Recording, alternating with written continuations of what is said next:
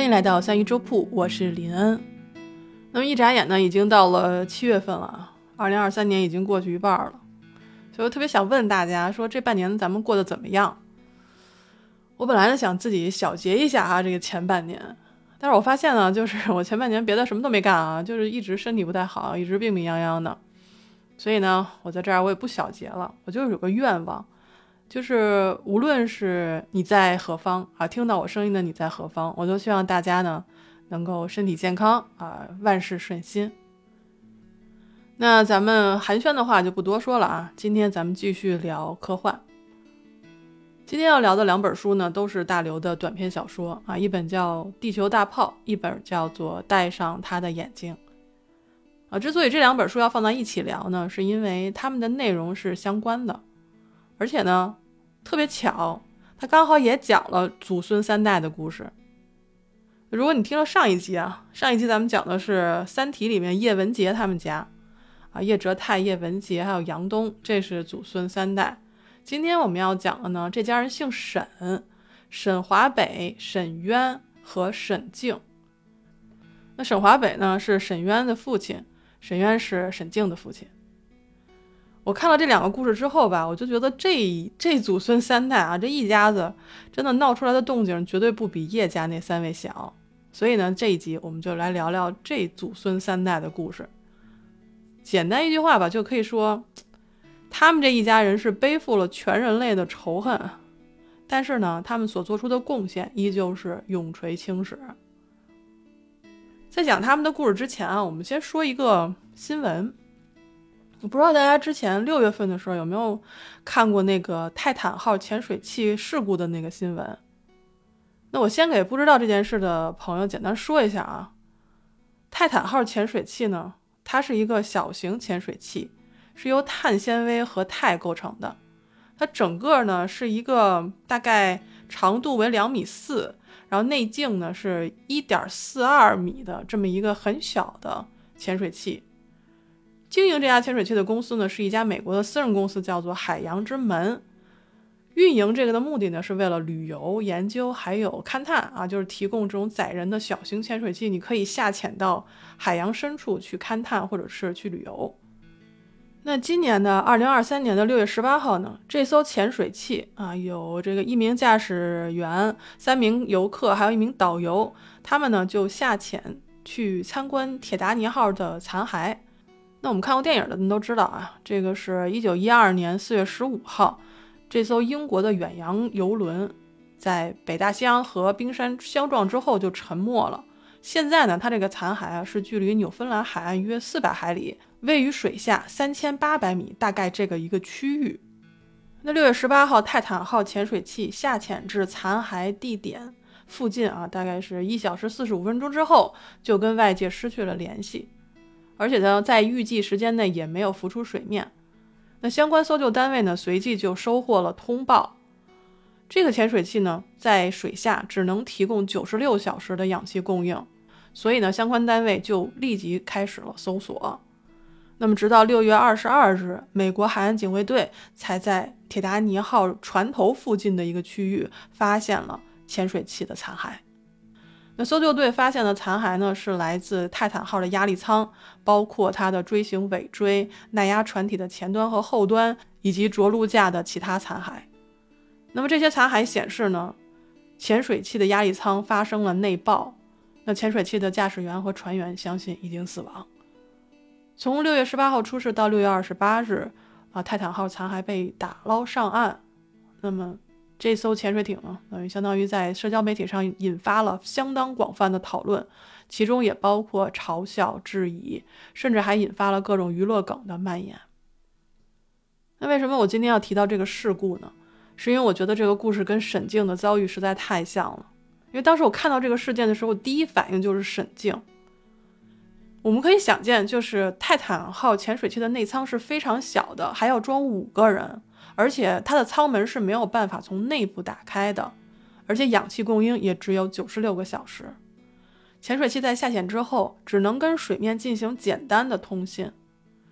我请大家现在闭上眼睛，我们想象一下，我们现在就是身处在一个非常狭窄的潜水舱里，然后慢慢的潜入海水之下。海洋深处非常的黑暗，阳光很快呢就被水吸收了，而我们所在的潜水器的灯光也只能照到几米远。我们随时都可能在黑暗的海底迷失。当我们越潜越深，周围的水压也就会越大。在水下三千八百米的海底，泰坦尼克号和其他的周围的一切，它们所受的压力是相当于地面的三百九十倍。这个小小的潜水器，它的外壳是碳纤维和钛合金制造的，最大的深度也就达到四千米。而如果要去探索泰坦尼克号，我们就需要在三千八百米到四百米这个临界值上徘徊。我们需要在海底不断的寻觅，而海底其实是充满危险的，它有着激烈的洋流，洋流就是大量的水在流动，那就非常的轻易的可以把海床上的一切都扫走。我们所在的这个小小的潜水器，在黑暗的深海中航行，它不是一种浪漫，它真的是充满了危险。我之所以让大家去想象这样的一个场景，是因为大刘的这本小说《戴上他的眼睛》当中的女主人公沈静，她作为落日六号的领航员，跟其他两位成员，在一个仅有十平米的舱体当中工作生活，他们的境遇。比泰坦号还要糟糕，因为他们不是在深海中航行，也不是在宇宙中飞行，而是在地层中前行，就是潜入到地球的深处，就在我们脚下，而且这个深度还不是泰坦号的四千米，而是三千公里，大概就是从北京到海口的距离。在他们之前完成任务的落日五号。已经创造了人类在地层航行的记录，那就是海平面之下的三千一百公里。但是沈静他们这次的任务呢，不是说继续打破记录，而是在地幔和地核的交界面上收集地质信息。那在我们的脚下，也就是地下三千四百到三千五百公里的地方，存在着地幔和地核的交界面，学术上呢是把它称作古腾堡不连续面。一旦你通过了这个交界面，就进入了地核的液态铁镍核心，那里的物质密度是骤然增大的。而落日六号的设计强度是不允许在这么大的密度当中航行的。可谁知道呢？就是落日六号，它只达到了地下两千五百公里的时候，就突然闯入了地核。事后他们才发现，是因为地幔当中有一条通向地核的裂缝。而地核当中的高压液态铁镍充满了这条裂缝，让古腾堡不连续面向上延伸了近一千公里。当时作为领航员的沈静，他意识到了航行区的物质密度突然上升，而且物质成分由硅酸盐突然变成了由铁镍为主的金属的时候，他觉得不对的，就立刻转向，可惜已经晚了。因为强大的压力让它的发动机断裂和主体分离，瞬间就被液态的铁镍吞没了。那飞船的主舱和后部的发动机，由于是中子材料制成，它的密度大于液态铁镍，它又没有办法用发动机进行转向和前移，所以它只能向地心下沉。他们三个人的获救希望丝毫不存在。这三个人就被裹在几千公里后的物质当中，而且上方的巨量物质还在不断的增加。他们所处的环境，别说是空气和生命了，连空间都没有。他们舱外的周边温度高达五千度，他们只能通过中微子啊，穿过这个这个厚厚的地层，跟地面保持一定的通信。而在这个幽闭的十平米当中，指令长、领航员和地质工程师，他们三个人就似乎航行在地狱之中。那直到有一天，地质工程师实在受不了这种煎熬和绝望，他就打开了他所在的封闭舱的隔热门，自杀了。这道隔热门呢，只是四道隔热门当中的一道，它一经打开，瞬间啊，那个热浪就涌入，把它化成了一道青烟。而指令长在另外一个封闭舱飞快地关上了这道隔热门，避免落日六号彻底被毁灭。他虽然关上了门，但是自己也被严重烧伤，在写完了最后一页的航行日志之后就死去了。从那以后啊，在我们脚下的这个星球的最深处，在落日六号之上，就只剩下了一个人，他就是沈静。现在的落日六号呢，它内部已经处于完全的失重状态，飞船已经下沉到了六千三百公里的深处，而那里就是地球的最深处。沈静是第一个到达地心的人。其实越看大刘写的小说吧，我就越感谢他。她总是能够不断的塑造出具备专业素质又性格坚韧的女性角色，就像这个故事里面当中的沈静。沈静她是一个非常纤细娇小的年轻姑娘，故事中形容她是大大的眼睛，一副可怜兮兮的样子。在这个故事当中呢，她通过传感眼镜啊，被一只不知情的准备休假的宇航员带到了地球表面。故事中形容他如饥似渴的通过这个眼镜的传输，然后去看森林、草原、星辰、露珠，还有小花小草。他希望能把这些永远记在心里。他为他看到的每一朵小花取名字，然后细细的观察它们的样子。那他在热得像地狱一样的船舱里面，感受到了溪水的清凉。他想去闻青草的清香，想去看晚霞渐渐消失，夜幕渐渐降临。他想去看月亮，想去看日出，去聆听雨中的鸟鸣。他珍视着那些我们已经熟视无睹、觉得无比平凡的事物。在故事当中，他就哭着说：“请你带上我的眼睛去看看吧。”这个故事是非常让人心碎的，因为中微子通信的能量即将耗尽，耗尽之后，他就再也没有办法向地面发出任何声音了。在故事的最后，他与地面世界告别，他的声音是断断续续的，但是没有我人们想象中的崩溃，反而是十分的专业且平静。他是这么说的：“他说，你们发来的最后一份补充建议已经收到，我会按照研究计划努力工作。将来可能几代人之后吧，会有地心飞船找到落日六号，并同它对接，有人会再次进到这里。”但愿那时我留下的资料会有用。请你们放心，我会在这里安排好自己的生活。我现在已经适应这里，不再觉得狭窄封闭了，因为整个世界都在围绕着我呀。我闭上眼睛就能看见上面的大草原，还可以清晰的看见每一朵我起过名字的小花。再见了。在这之后，落日六号不断的下沉。它的中子材料外壳足以抵抗地心的巨大压力，而飞船上的生命系统还可以运行五十至八十年。沈静将在这个不到十平米的地心世界当中度过自己的余生。他没有办法发出声音，但是他的心依旧在封闭的地球中心跳动着。这个故事让我觉得大刘再一次把极致的孤独写成了极致的浪漫。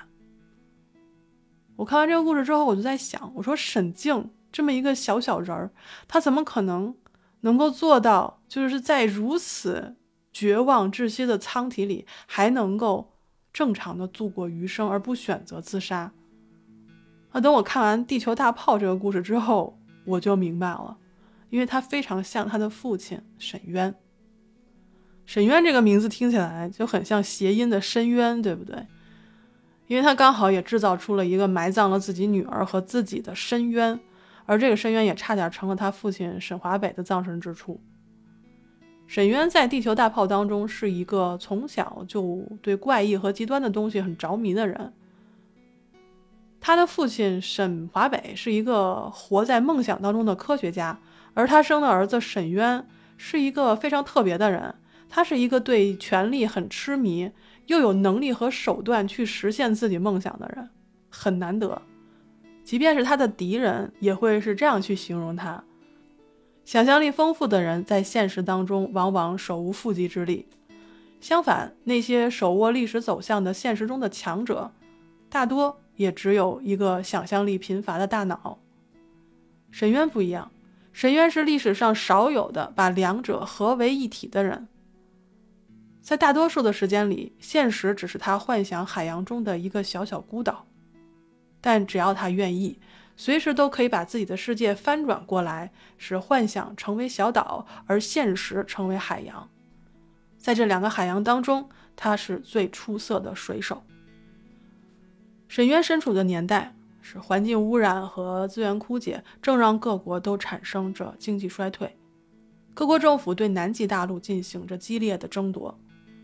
大国们都争着为自己能够争得大面积的专属经济区而努力。他们希望能够尽快去开发资源，因为其他的大陆已经被开发殆尽，都成了垃圾场。沈渊就在这个时候适时的提出了南极庭院工程这个计划。他想利用父亲沈华北患病冬眠之前发现的超高密度的新固态材料。建造一条由中国漠河穿过地心到达南极半岛，也就是贯穿了地球的隧道。就在这条隧道的建造当中和建造之后，发生了几次重大的灾难，让很多地球人对他恨之入骨。第一次灾难就是落日六号失事。当时南极庭院工程进入了最后的勘探阶段，需要进行大量的地下航行。一共呢进行了十次勘探航行，其中落日六号在地幔中失事，并下沉到了地核当中。船上三名成员中有两人遇难，只有一名年轻的女领航员幸存。她现在呢还被封闭在了地心当中，在狭窄的地下船当中度过余生。船上的中微子通讯设备已失去发射功能，但可能仍能接收。那这个领航员的故事呢？我们刚刚讲了，这个就是沈渊的女儿沈静。第二次灾难呢，是在南极庭院工程进行到第六年，它发生了一次惨烈的中部断裂灾难。当时呢，是一股非常强大的铁镍流冲击了加固隧道的井圈，高温高压的地核物质瞬间涌入了隧道，并沿着已经建成的隧道飞速上升。那在得知了断裂发生之后，作为工程总指挥的沈渊立刻下令关闭了位于古腾堡不连续面处的安全闸门。当时闸门下近五百公里的隧道当中，有两千五百多名工程人员在工作。他们当时是乘坐了一百三十多部升降机向上逃离避险，但是最终只有六十一部通过了闸门，其余的人都在闸门关闭之后被四千多度的地核激流吞没，一千五百二十七人丧生。那在这次事故之后，沈渊受到了相反的两方面的谴责。一方认为呢，他完全可以等所有的升降机都通过闸门之后再关闭，因为最后一艘升降机距离铁镍流还有三十公里，虽然时间很紧迫，但是大家认为还是来得及的，所以遇难家属控告他故意杀人罪。但相反的一方又认为。沈渊根本就没有必要等六十一部升降机通过再关闸门，因为你没有办法准确预测铁镍流上升的速度。关闭闸门的时间一旦晚了，那么人类将会面临与恐龙一样的命运。世界上有更多的人是支持这项指控的。当初舆论还临时杜撰了一个罪名，叫做“因渎职而反人类罪”。虽然最后这两个指控都没有成立。但沈渊因此辞职，离开了领导层，而且拒绝了另外的任命，留在了隧道当中，成为了一名普通的工程师。此后呢，又发生了第三次灾难，这次灾难叫做螺栓失落灾难。当时南极庭院工程已经完工，地球隧道也投入了正式运营，当时每时每刻都有地心列车穿行。列车最多可以由两百节的车厢组成，也可以运载两万吨货物或近万名的乘客。穿过地球的单程需要四十二分钟，运输过程只是自由落体，不需要消耗任何的能源。但就是因为有一位维修工掉落了一枚直径不超过十厘米的螺栓，击中了一列地心列车，导致列车爆炸，三千名乘客尸骨无存。列车碎片在隧道当中来回运行，人们用了一个月才将隧道清理干净。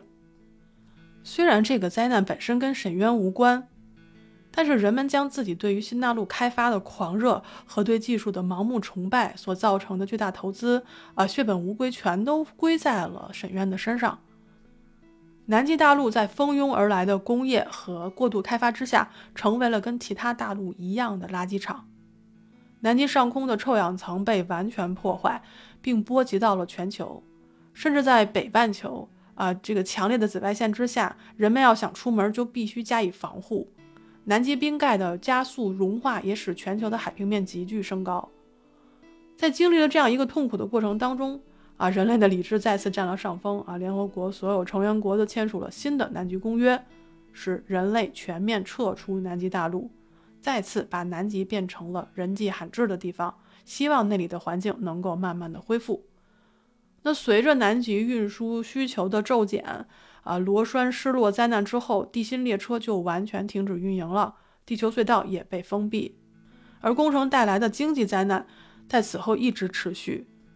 无数购买了南极庭院公司股票的人血本无归，引发了严重的社会动乱。投资的黑洞也使国家经济到了崩溃的边缘。就在这一场场灾难当中，痛苦徘徊的人们，他们把自己的恨意全部投射到了沈渊身上。那个时候，很多的电影都把沈渊塑造成了一个独裁者和科学怪人的形象，即便是在沈渊去世多年之后。人们依旧会把无法发泄的恨意投注到沈渊的父亲，也就是沈华北身上。那沈渊的父亲沈华北当时是因为研究物理核物理染病，所以呢，他决定冬眠。冬眠到了可以治疗的时候再苏醒。结果到他苏醒的当天就被人劫持，然后扔下了地球隧道。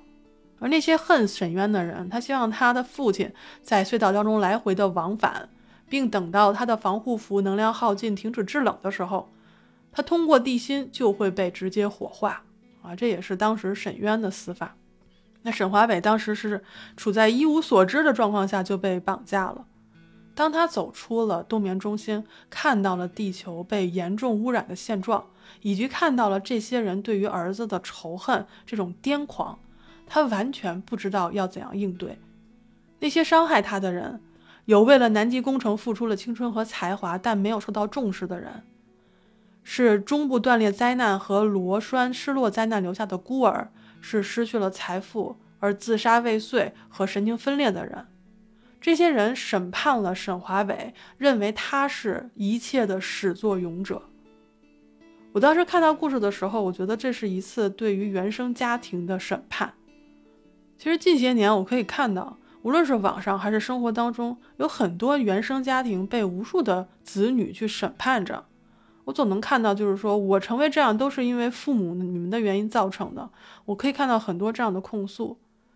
但是我从来没有想过，在一篇早在二零零三年发表的故事当中，一个科幻故事当中，可以看到一个更加荒谬的审判，那就是正是因为你的教导，才让你的儿子成为了恶魔，而他们所谓的对恶魔的教导。不过就是在沈渊六岁生日的时候，沈华北邀请了阿根廷物理学家贝加多来家里做客，然后贝加多呢就送给了沈渊一个生日礼物，是一个透明的地球仪。那在所有人在玩这个地球仪的时候呢，沈渊就听到父亲跟贝加多说：“说我有一个这样的设想啊，如果能从中国挖一条通过地心贯穿地球的隧道，就可以使我们两国能有更好的交流了。”其实这个想法还真不是沈华北最先提出来的，十八世纪的时候就有人提过了，而且这件事情审判沈华北的那些人也知道，但是他们依旧觉得这就是沈华北的错，他们非常荒谬的认为，就是前面那些人虽然提出来了，但只不过是思想实验，但是你这个设想影响了一个人，这个人后来用自己魔鬼般的才能促成了这个狂想的现实。那沈华北被扔到了地球隧道当中，他在下落和上升的整个过程中，完整的看到了儿子所制造的东西。然后他面对审判他的人说：“我真诚的谢谢各位，我此生足矣。”为什么他会这么说？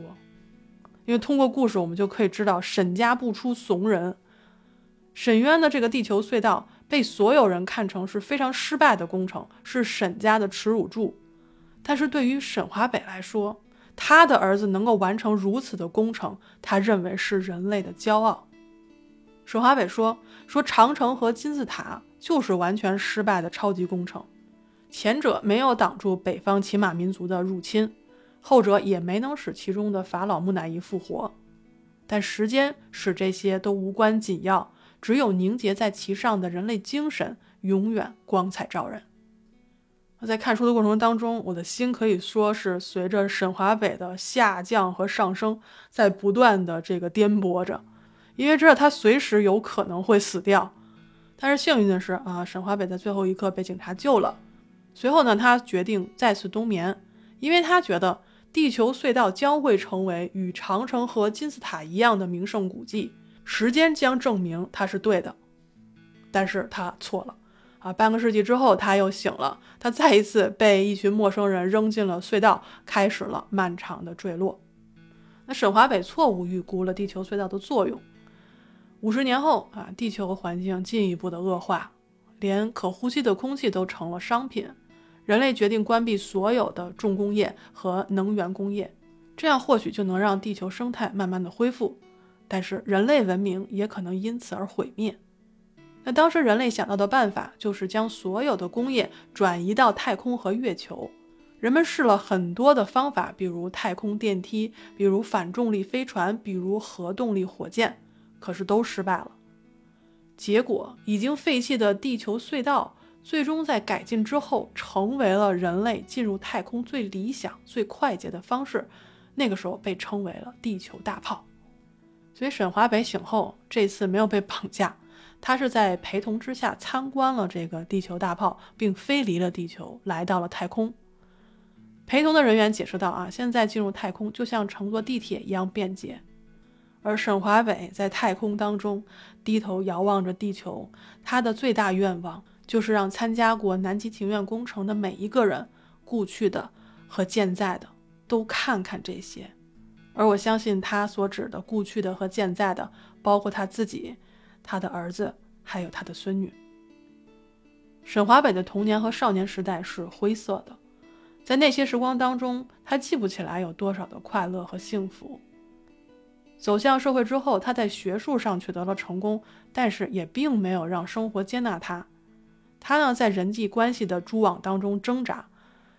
他是一个生活在自己思想和梦想世界当中的人，是一个令大多数人都讨厌的另类。他从来都没有真正的融入过人群，他以前的生活永远是离群所居，永远是逆水行舟。他曾经寄希望于未来，直到现在，他发现他当年发现的新物质创造了未来，让他的儿子沈渊创造了地球隧道，而地球隧道工程最终把人类推向了更辽阔的星辰大海。那他儿子沈渊的隧道工程。虽然突破了当时的时代局限，但是也最终淹没在了时代的局限当中。这个人背负着骂名，最后留在了隧道中工作，并在隧道关闭之后成为了漠河起点站的留守人员。